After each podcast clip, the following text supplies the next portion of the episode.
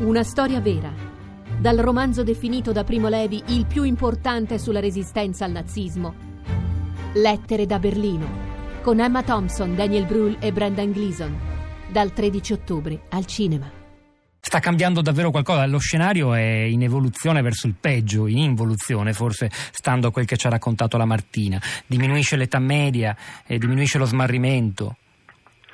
Sì, purtroppo è vero, purtroppo diciamo, la testimonianza di Lamartina è, la confermo, insomma, l'età di, di questi bambini ormai appunto, sempre, sta diminuendo sempre di più, si trovano appunto undicenni, dodicenni che arrivano, sono il frutto di, di sfruttamenti, di strumentalizzazioni, di corruzioni che partono, è una lunga catena, diciamo, partono dai luoghi di provenienza eh, sono paesi, io ho conosciuto, diciamo, sono andato sia nel Maghreb, diciamo, in Marocco, in Tunisia, sono andato in Gambia, in molti miei libri ho raccontato anche l'origine di queste, di queste partenze, se tu vai lì capisci tutto, ti rendi conto diciamo, eh, che eh, la sorgente di questo fiume non è così pura come potremmo credere, è già inquinata appunto già lì alla sorgente. Poi dopo...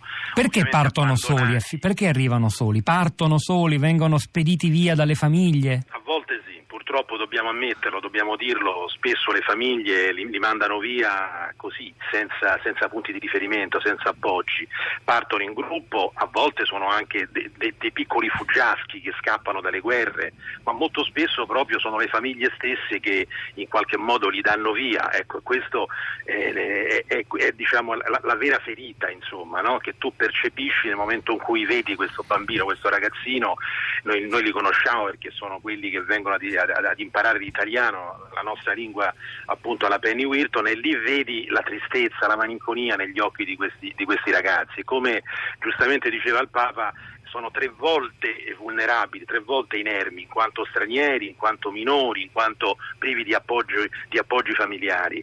Eh, diciamo che eh, i, i, precetti legislativi sicuramente eh, cercano di eh, definire, di organizzare, di formalizzare questa accoglienza, però non basta, c'è bisogno di entrare in azione, questo è il punto fondamentale, entrare in azione ognuno di noi intanto prendendo consapevolezza questo è il primo passo, prendendo consapevolezza di questi, di questi, bambini che sono abbandonati che quindi in qualche modo chiamano in causa tutti noi come adulti, come esseri umani e anche come europei, non dimentichiamolo, perché insomma l'Europa dei, dei, dei diritti, delle carte del fanciullo, l'Europa eh, così che alla fine assiste in questo modo a, a, questa, a, questo, a, questa, cosa insomma, terribile che abbiamo sotto gli occhi tutti i giorni. E poi nel nostro piccolo entrare in azione. Ognuno diciamo io la cosa che ho visto negli ultimi anni secondo me la cosa più bella di questi anni è ho cercato di far dire, mettere in contatto questi, questi minorenni non accompagnati del terzo mondo con i nostri ragazzi italiani. Questo è il punto.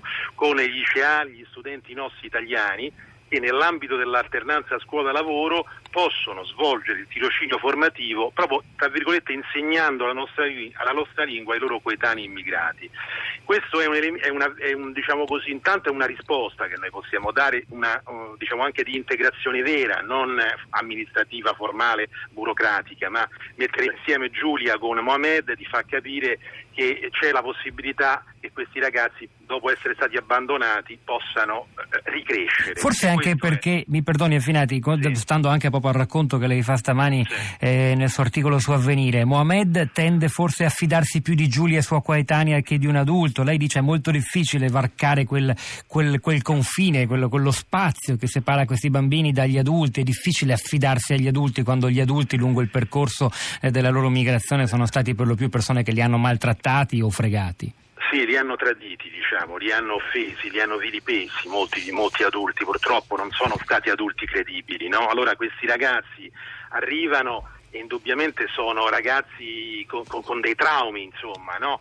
Poi ognuno reagisce in modo diverso. La cosa bella però è che eh, un adolescente, un quindicenne, un quattordicenne, questo lo dico dalla mia esperienza di insegnante, può sempre rialzarsi, può sempre rialzarsi in piedi, è una grande risorsa, una grande capacità, a volte insospettabile proprio, anche di integrità morale. Questo ci tengo a dirlo perché ho visto tante vittorie insieme a tante sconfitte, ho anche visto tanti ragazzi che poi alla fine, come diceva prima la, Martina, ce la fanno, insomma, riescono ad andare a, a coronare il loro sogno. Però è vero che nel momento in cui arrivano, vedere un coetaneo, diciamo, diciamo, che li accoglie, che li prende, diciamo, che gli dà un sorriso, insomma, e che realizza diciamo, un'amicizia, è bello per loro perché eh, insomma, si affidano più facilmente ad un loro coetaneo. Quindi è questa secondo me una delle possibilità che noi, anche italiani, visto che siamo alla frontiera proprio, siamo quelli più sollecitati, possiamo praticare.